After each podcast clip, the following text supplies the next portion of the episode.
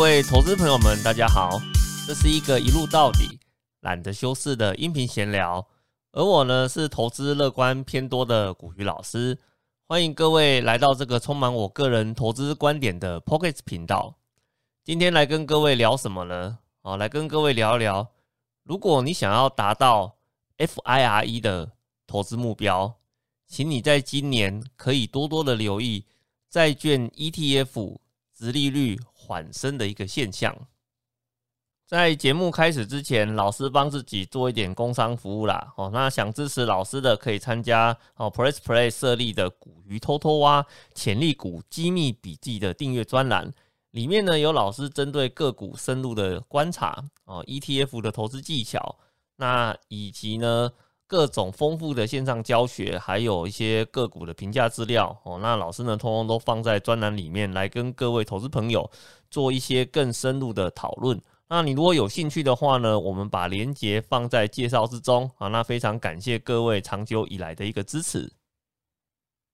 首先呢，在节目开始的时候。我们先来跟各位讨论一下，老师一开始讲的 FIRE 投资目标，这个到底是怎样的一个东西呀？事实上哦，FIRE 我们把它翻译成中文哦，我们可以概括成几个字哦，就是所谓的财务独立、提早退休的意思。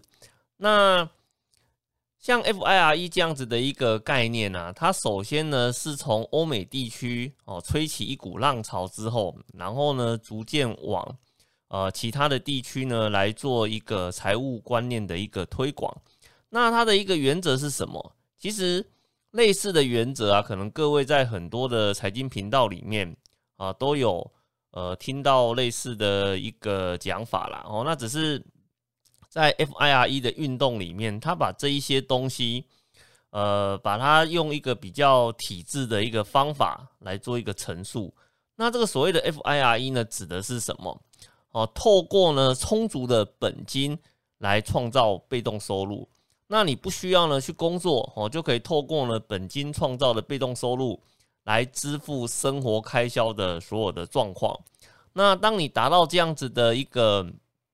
目标之后，你就可以呢有一个呃直癌上面的一个选择哦，就是说呢，你可以呢去追求你自己想要的一个东西，那或者是说呢，你要去继续从事你原本的一个工作哦。那当你达到一个所谓的 FIRE 投资理财的目标之后，你的人生呢会多了一个选项。所以简单来讲，它就是一个以财务自由为基础哦，让你的人生。保有选择的空间，并且呢，可以提早摆脱啊，为了生计而必须工作的困境，哦的一种所谓的呃目标式的投资理财。哦，那因为啊，像这样子的一个东西，我觉得非常的好哈。为什么？老师以前在外面教所谓的投资理财的时候啊，我们会发现学员会有一个小小的问题，这问题是什么？每个人都想理财，每个人呢都想要透过投资的方式去达成他所谓的财务目标。但是，当我们去做一个比较深入的探讨的时候，事实上你会发现，这个目标啊是有一点模模糊糊的。也就是说，每个人都想要，可是呢，每个人都不知道这个所谓的财富目标到底在什么地方。那这样就会造成一个问题哈，就是通常啊，我们在想要做一件事情的时候，你要先知道你想要走到哪里，你才能够去定义出你前进的一个方向嘛，对不对？哦，所以像这就有点类似像什么哦，以前学生念书，如果你想要去读上一个好的学校哦，那可能这间学校呃，它就是你的所谓的目标嘛，哦，那你就会去。查说啊，我今天想要读这间学校的这个科系，它需要呢满足哪一些学科的要件？那你就会想办法呢，在参加呃面试啦、甄选啊，或者考试啊这个过程里面，想办法去强化你这部分所需的一个条件，让你到时候可以顺利的通过所谓的甄选，哦，达成你最后的一个目标，哦，对不对？那另外一种说法的话呢，比如说就跟嗯，我们存投期款的概念也还蛮像的嘛，对不对？哈，每个人都要买，呃，很多人呢，他在呃公呃会需要去买房子嘛，对不对？那你买房子的过程中，其实最大的挑战在于你怎么去存到投期款。所以，当你有这样子的一个想法，当你呢想要去买特定地区的房子的时候，你会去评估你自身的财务条件哦，你会去评估呢，你可能需要准备多少的投期款。那接下来的话呢，哦，你可能就会跟家庭的成员去拟定一个呃储蓄的一个计划，然后往这个方向去走。所以你会发现。我要怎么去启动我投资的意志？哦，非常重要的一件事情就是你先要有一个明确的财务目标，而且呢，这个目标越明确越好，最好呢是有一个数字。哦，所以你看，像这个 FIRE 啊，它事实上呢，它把两个东西啊很明确的帮你定义出来。哦，你要达成财务独立、提早退休的目标。第一个你要找出什么哦？第一个你要找出你的生活开销这个数字大概会是多少？然后第二个的话呢，他再告诉你另外一个数字叫做四趴哦。四趴是什么意思？就是我们刚刚有提到了嘛，它是一个透过本金来创造被动收入，达成财务目标的一个过程。那你的本金到底要存到多少？事实上，每个人的想法都不太一样。但是呢，他帮你做了一个定义，也就是说，你的生活的开销哦，这是一个数字，然后呢，四趴是一个数字，所以呢，当你把开销跟四趴两个东西结合在一起之后，你就可以去算出哦，你如果呢要透过投资组合哦产生四趴的现金收入，然后呢，这个现金收入要能够去支付你的生活开销，那你一除。你就可以知道，你应该呢要存多少钱才能够去达到这个所谓的财务目标。哦，所以啊，各位听众朋友，你如果想要知道你今天呢，呃，如果你想要透过这个 FIRE 的手段去达成所谓的提早退休的目的的话呢，事实上你也可以这样子去算哦。哦，首先第一个，你先去算一下，你一年之中。你的必要性的生活开销哦，这个数字到底是多少哦？假设呢，你把它给算出来之后，假设呃，比如说你的数字的话呢，可能是呃二十万好了，好，这是一个假设哦。那二十万，那你就去除以四趴哦。那你这样子一除之下呢，你就会知道说，哦，我如果呢要创造一个本金，产生四趴的现金流量去。满足我每年二十万的一个支出，那我在这个本金的部分呢，哦，你用二十万去除以四个 percent，你就可以得到哦，那我呃本金的部分呢，应该要能够呃至少有五百万的一个数字哦，那这样子就有机会去达成所谓的财务独立、提早退休的一个目的。所以这就是我们在一开始的部分，我们先来跟各位简单的谈一下。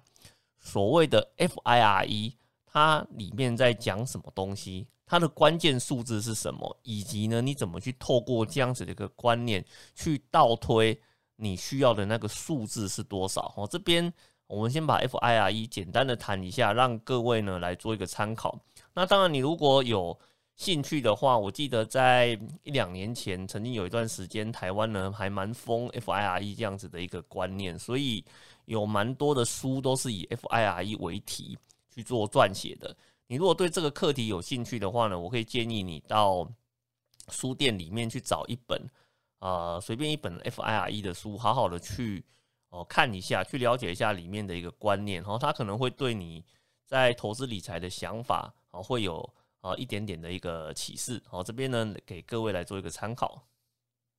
那当然了，我们在谈这个所谓的 FIRE。的观念的时候啊，有一些听众朋友可能会有一些疑问哈，那就是老师，那我在运用这个策略的过程中啊，假设那个数字是四个 percent，那我持续的从我的本金里面去拿出四个 percent 出来的话，那不是经过一段时间之后，我的本金呢就会有归零的一个问题嘛？那这样子我根本没有办法达到所谓的呃 FIRE 啊。哦。那其实，在这个投资目标里面呢，它有一个非常核心的一个观念哦，就是你要能够去让你的呃累积出来这个本金，每年呢可以产生四趴的现金流量，但是呢，在这个过程里面，每年领四趴，而呢它又能够自动呃把呃四趴的缺口呢给补回去哦，也就是说，你的资产不会因为每年领四趴的一个状况，然后呢就会有逐年缩水的一个现象。所以在这个部分呢，它就会涉及到你在投资商品上怎么去做选择。如果是股票市场哦，那我想呢，这个概念呃会比较单纯一点哦。怎么说呢？你说单纯好像也怪怪的了。应该是说，如果是在股票市场里面，其实你要去达到一个 FIRE 的一个效果，那你要找的标的物，它必须要几个特征。首先，第一个。它每年要能够创造现金值利率至少四个 percent，哦，那其实这个就有点类似我们呃高值利率呃概念股的一个概念嘛，对不对？然后第二个，这个标的物本身呢，它必须每年都有填息的能力，哦，是不是？因为很简单嘛，在台湾市场里面，你今天你领了五趴的息，那你的本金的价值它就会扣五趴下来嘛，所以你一定要。把这个息给填回去之后，你才是真正的领到啊这个所谓折利率的一个部分嘛。所以呢，以老师之前在统计资料的时候，会发现到一个还蛮有趣的现象。如果我们今天去整理高值利率股，哦，那可能呢这个资料是给了你一半。如果呢我今天告诉你这档的高值利率股哦，过去的一个填权期的记录到底好不好？诶，那我这样给你的就是一个非常具有参考呃价值的一个资讯哈。而事实上，在台湾有蛮多档这种所谓的高值利率型的产品，它每年的填圈息的记录哦，也都还蛮不错的哦。比如说像呃，比比如说比较老牌的啦，比如说像当然说像零零五六啦哦，那或者是说呃像元大的所谓的低坡高息嘛。那或者是呢国呃那个国泰推出的 零零八七八哦，那台湾 ESG 永续高息哦，那类似像这几档产品的话呢，在呃这几年呢，它的一个填息率的部分哦，几乎都是哦可以做到百分之百的一个效果，也就是说它发给你多少哦，它在一年内呢，它是可以把它填息给填回来的哦，那像这样子的一个产品呢，就会符合。呃，你要去执行 FIRE 的一个财务投资策略的时候，哦，一个非常好的呃运用工具哦。不过呢，股票市场啊，当然有风险嘛，对不对？哦，过去几年一百趴，未来的话是不是还可以一百趴？当然，我们这边会打一个 question mark 在这个地方啦。哦，不过通常是这个样子啦。哦，过去记录良好的，未来记录良好的机会会比较高一点啦。所以。哦，在挑这种高值利率产品的时候，我们还是会非常建议你哦，参考一下它过去填权息的一个状况哦。如果它每年填权息的状况都可以接近呃八十个 percent 以上啊，甚至可以到每年都一百趴的话呢，那我想这个就是一个非常适合呃挑选的一个产品哦。那当然除了股票之外，在台湾的市场中呢，还没有哪一些的产品，它是很接近具有保本。保息的一个效果，事实上是有的，可是呢，它 可能在直利率的部分啊，呃，不一定可以到四趴的一个效果哦。比如说讲一个最简单的啊，定存，定存呢，大家都很熟悉嘛，就是你钱存到银行里面去，然后呢，跟他讲说，哎，我要把多少钱转成定存，哦，那你 转成定存之后，你就可以得到。一个比较高的一个值利率嘛，对不对？哦，不过这边要注意一下哦，因为每间银行的规定不太一样。有些银行的话呢，它可能呃你在多少钱呃以下的时候，你的值利率是比较高的。然后呢，多少钱以上的时候呢，值利率的效果会变差。所以这样这个部分呢，你可能要去观察一下，说你如果要透过定存来提高你的值利率数字的表现的话。那你可能要注意哦，看一下它的公布的资讯哦，多少钱以下它的效果是比较好的哦，那你就把你的定存单的金额就控制在这个范围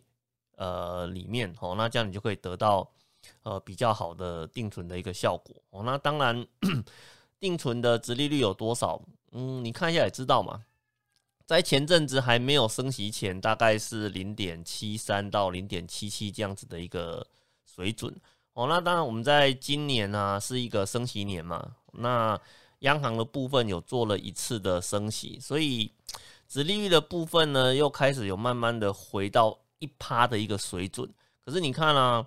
我们刚刚讲 FIRE 要的是几趴，它要的是四趴，所以呢，你今天只有一趴的话，那可能。呃，离你的目标就会稍微比较远一点哦，所以定存的话，它有没有保本保息的效果？有，可是呢，它创造值利率的这个部分哦，效果就比较差了一点。那在台湾的部分，还有另外一个选择是什么啊？储蓄险啊，储蓄险也很多人在用哦。那储蓄险的部分哦，可能呃，它你要去计算一下它的 IRR 了，因为有时候储蓄险哦，它有一个小小的陷阱哦，就是它会有一个。你去参加的时候，它会有一个标定的利率在那边哦。可是呢，这个所谓的标定的利率啊，跟你实际拿到的利率啊，它是呃两回事哈。因为它这个值利率的过程里面，它会不停的去做一些变动，而且呢，你还必须要去扣除一些呃，你去建立这张保单所必须要支付的。呃，一些相关的成本嘛，所以如果在看储蓄险这一块的时候，你会发现，呃，很多的储蓄相关的产品介绍的时候，他都会跟你强调它的 IRR 内部回报率是多少。你如果今天它的内部回报率啊，一般如果能够超过两个 percent 以上哦，那大家都会说这张是神单的哦，好不好？那有很多人就会去做抢进的一个。呃，动作那那这是对最近这几年低利的一个环境来讲啊，因为定存才嗯才不到一趴嘛，对不对？那你储蓄险有两趴，那当然相对来讲就是一个比较好的一个呃报酬表现嘛。可是你说储蓄险有没有风险？有啊，它有风险啊。比如说你提早解约啊，是不是？一般的储蓄险大概呃六年跟七年啊是呃比较常见的啦。那像老师小时候。甚至有些储蓄险的保单是要缴十年甚至十五年以上的哦。那你如果中间提前解约的话呢，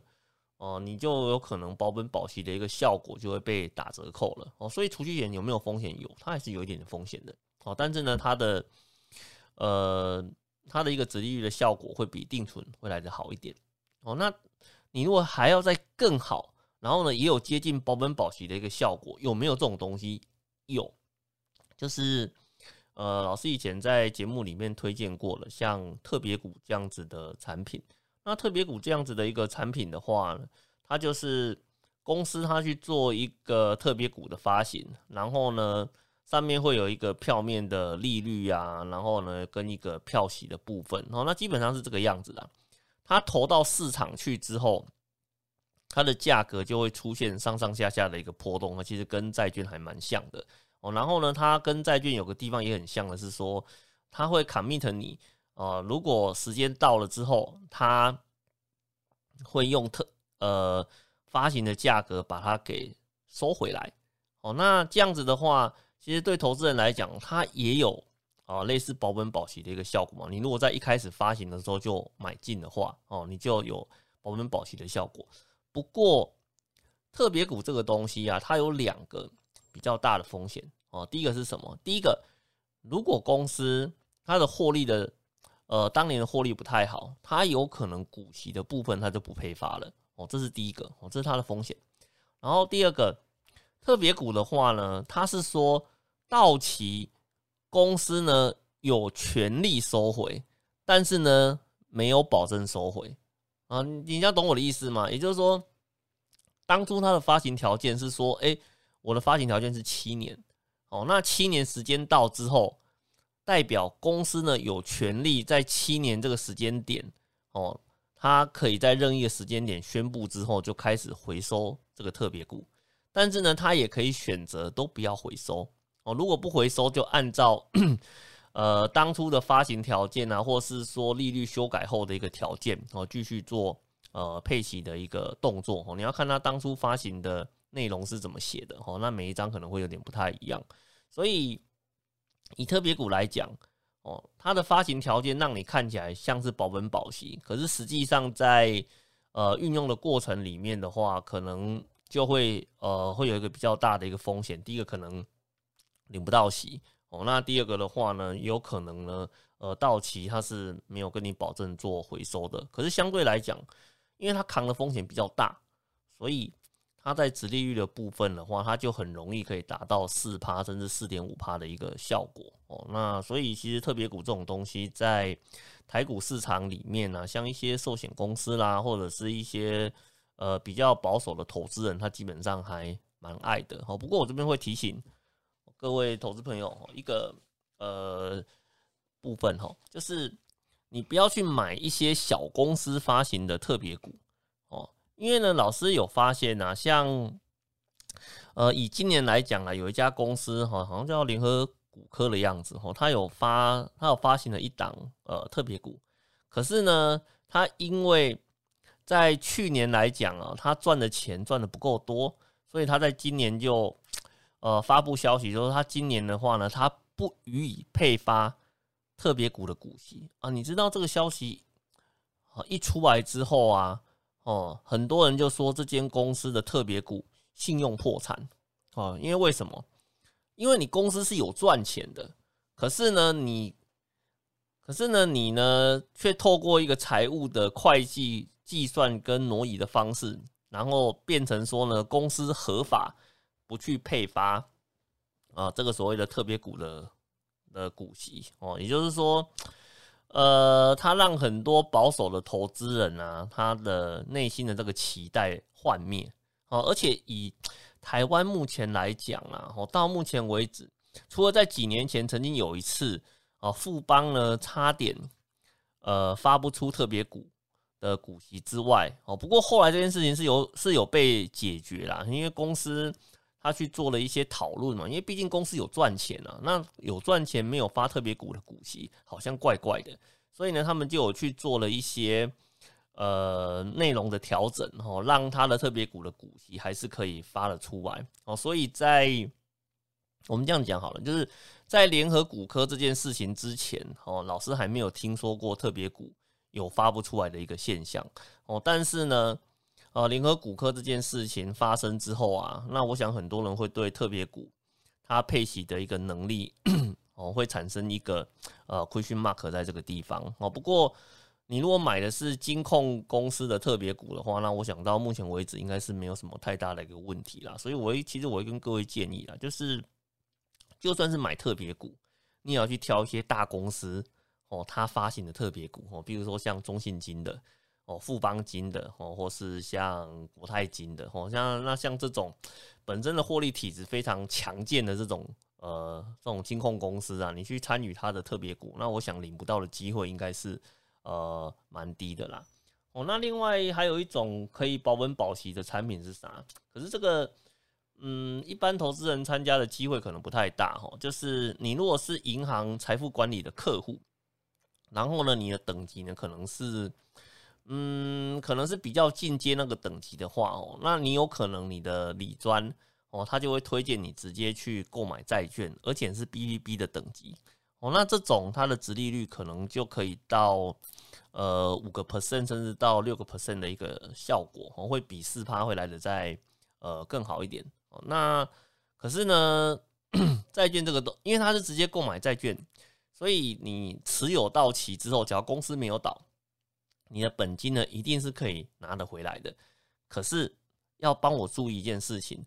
这个本金指的是什么？这个本金指的是元币哦，也就是说，你如果 这档是以美元发行的哦，那就是它在美元的部分是保本的。可是呢，你把它换为台币之后保不保本，这个就不一定哦，因为要看你当时的一个汇率哦。所以，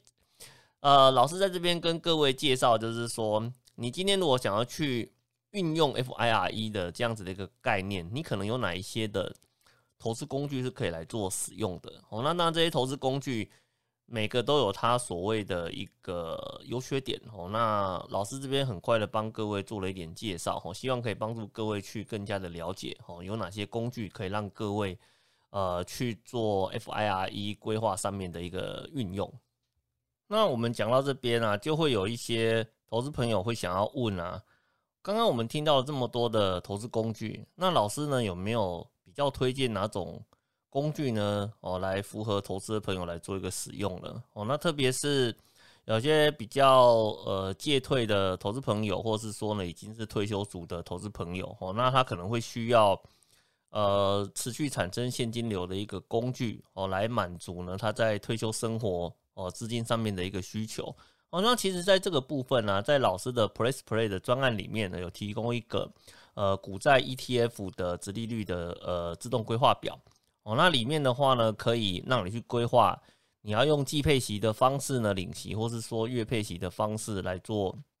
领息的一个动作。在这张表里面，最核心的工具是什么？就是所谓的债券 ETF。我们刚刚跟各位谈的是，你直接。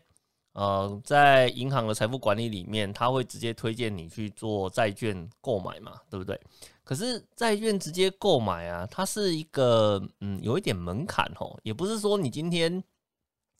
啊，你五万六万啊就有机会去参与到了，不是哦。像老师以前知道的话，像这种呃直接购买债券的呃产品的话。至少你一开始可能要拿个三万美金出来，你才有机会去参与到这样子的一个产品，而且这还是低标哦。那有一些老师有听过的，甚至一次要拿十万美金出来的哦。所以其实你说虽然有工具在那边，可是你若不能够参与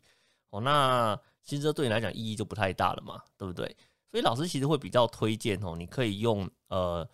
债券 ETF 来参与到。这样子一个四趴的投资机会，尤其是今年啊，你知我知，大家都知道嘛，对不对？今年是一个升息年啊，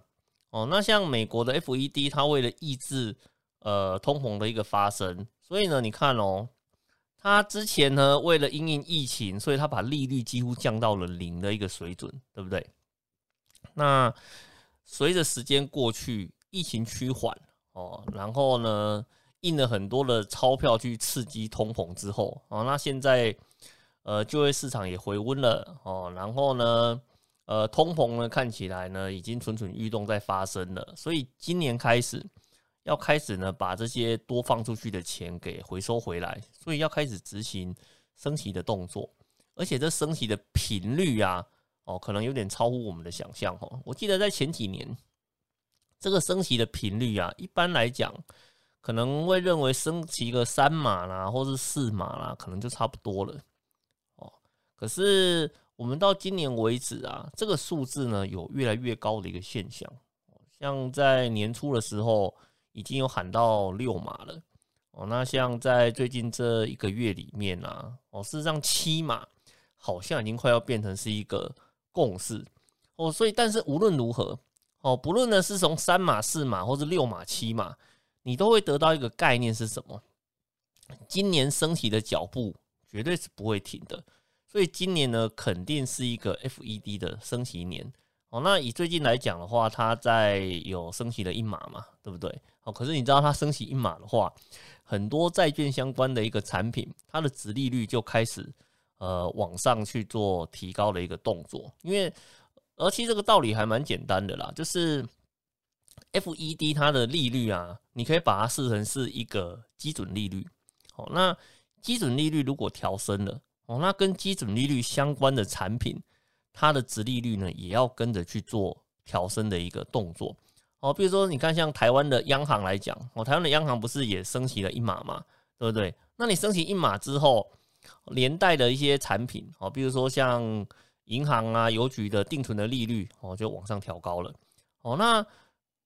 银行跟邮局的定存利率调高之后呢，房贷的利率它也跟着就要去做调升的一个动作了嘛，对不对？所以你看，以美国来讲，很多债券的发行都是以基准利率来做呃一个定标的哦。那你今天基准利率往上走了，如果债券产品呢它的利率比基准利率还低，请问呢，它对投资人来讲还有没有吸引力？当然是没有啊！我今天。我今天就很简单嘛，我们今天用个概念来跟各位谈。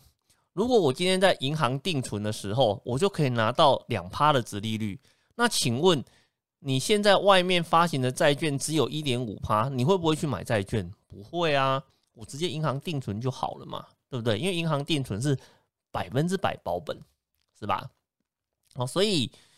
你可以去思思考一个问题哈，如果呢到目前为止只升息了一码，而呢我们预期呢到年底可能呢会升息，呃至少四码甚至到六码的一个程度，那这就告诉了我们一件事情，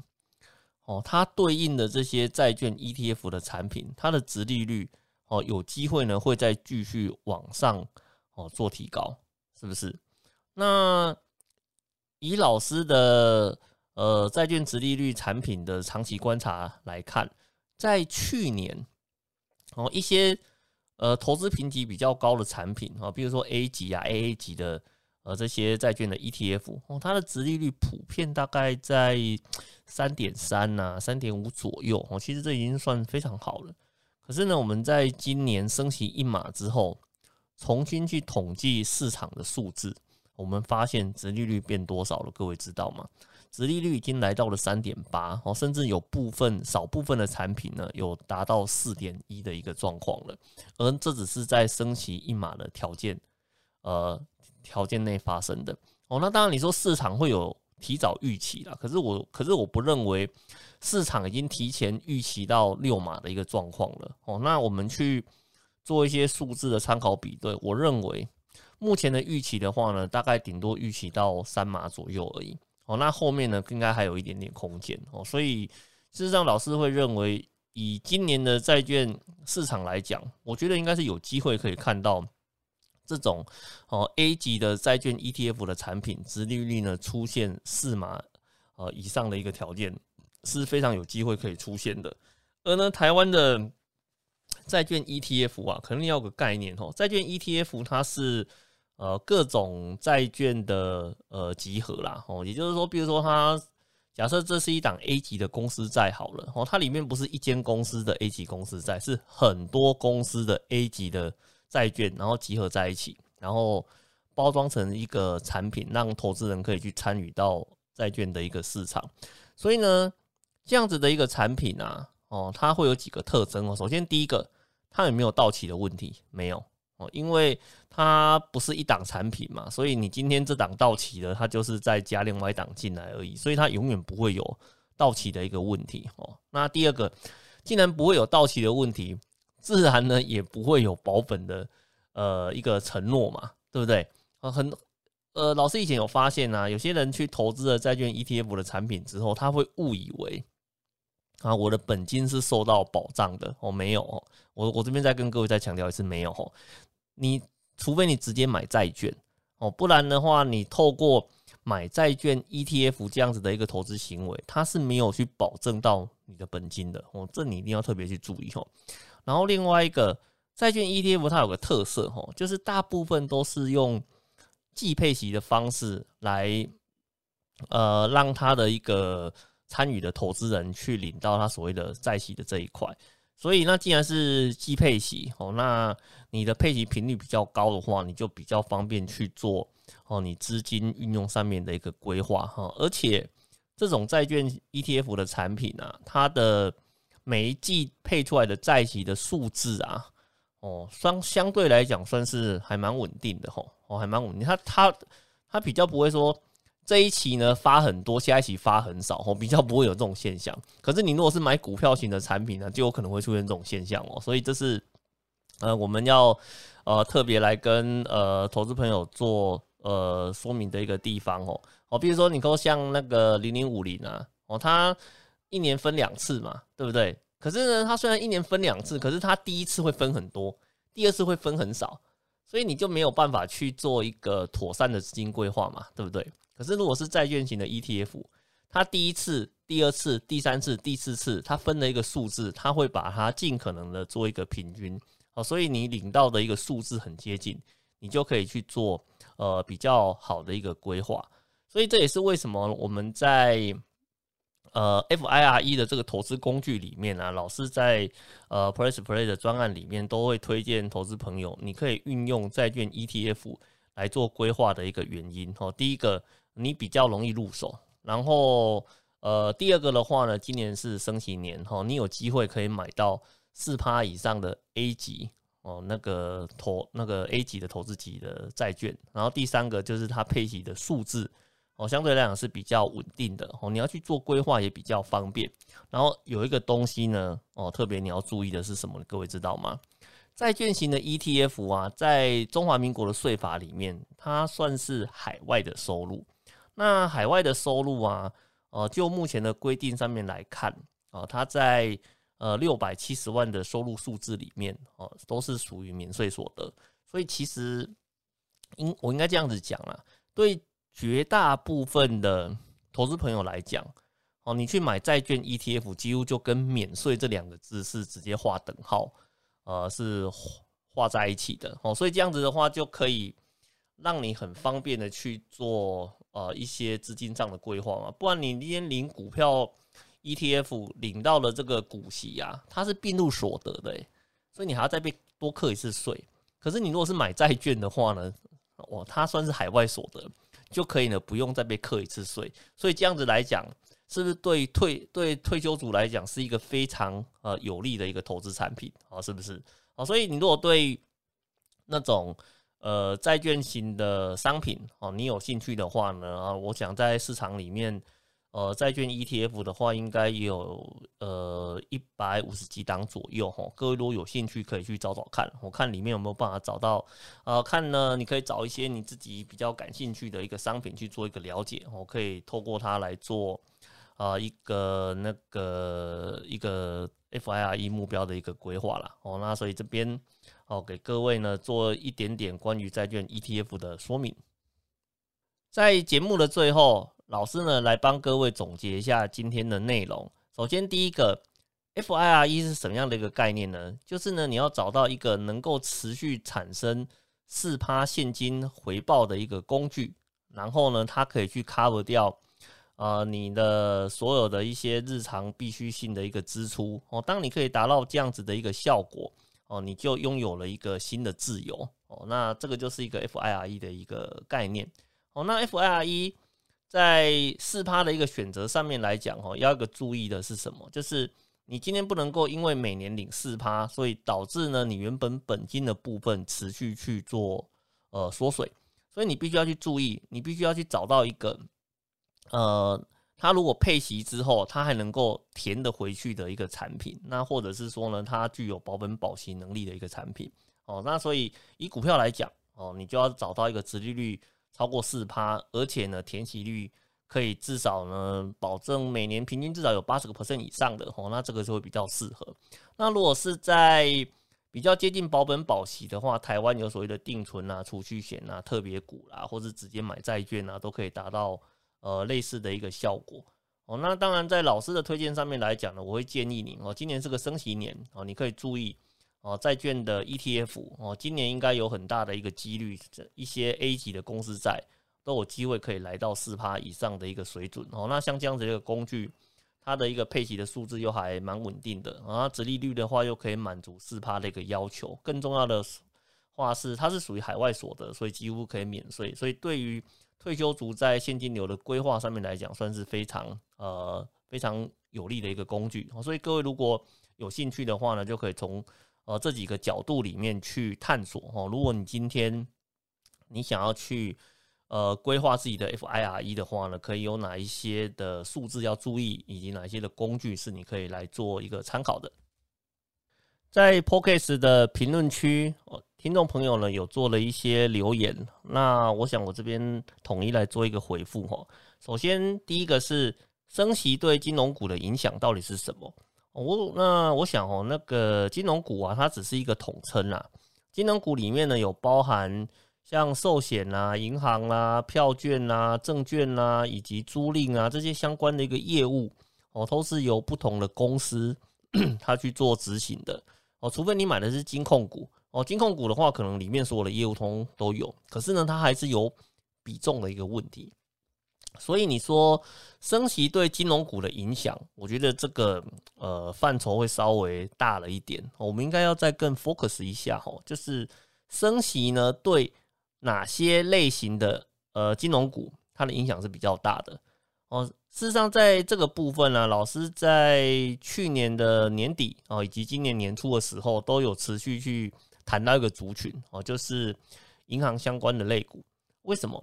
因为银行的话，它主要就是做放贷哦，赚利差的一个业务嘛。哦，那你在降息的过程里面呢，事实上大家对银行股哦的琢磨就比较不会这么深嘛，因为它的利差的空间变小了嘛，对不对？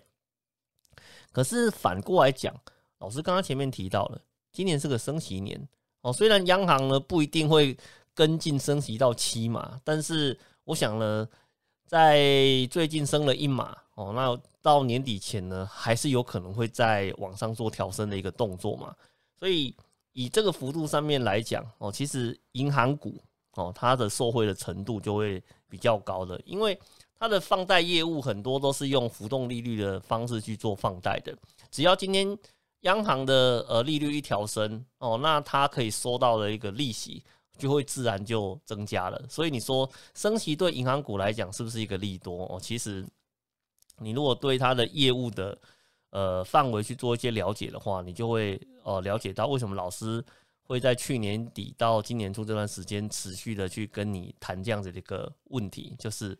在升息年的情况之下，你应该要放一点注意力在银行股的身上哦。那另外一个就是关于景气灯号，现在开始有一些降温啊。那在投资的部分呢，哦，需不需要去做一些调整？吼，事实上是这个样子的吼。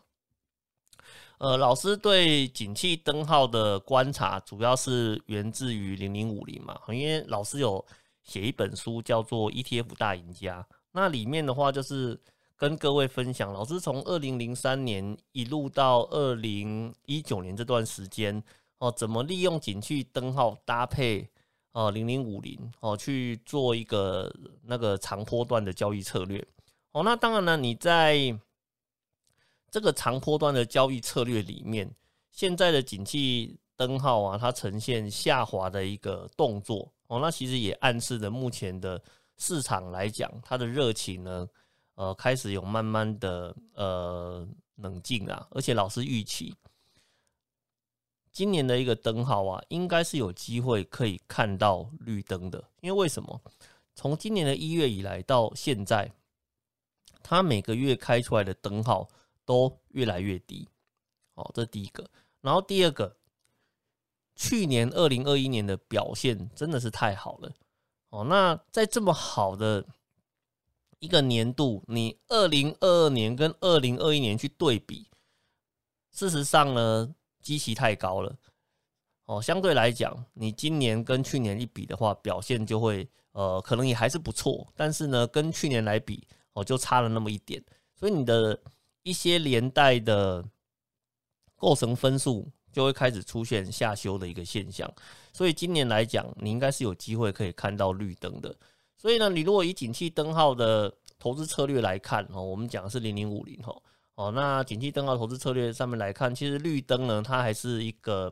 呃微定保守的一个灯号哦。我们最好的一个策略呢，会是在呃黄蓝灯出现的一个时候哦。那当然，你如果说在这个时间点要做投资的布局啊，其实我会跟各位投资朋友做一个呃建议啦哈，就是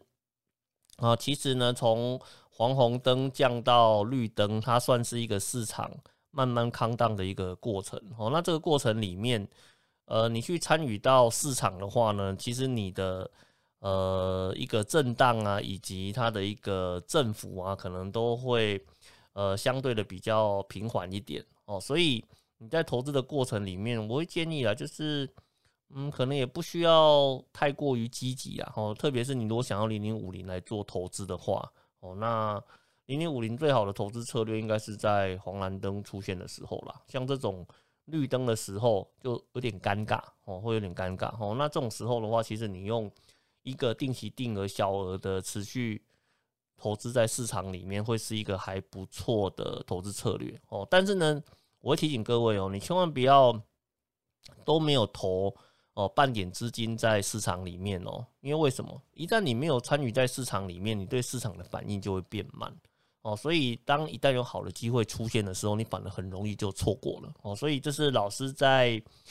呃，关于景气灯号的一个看法哈，以及你如果想要零零五零搭配景气灯号来做为你的投资策略的话呢，哈，那老师目前的一个建议，然后我建议你可以用定期定额的方式，小额持续的来呃做一个布局跟等待哦。那你如果今天呢想要做一个比较。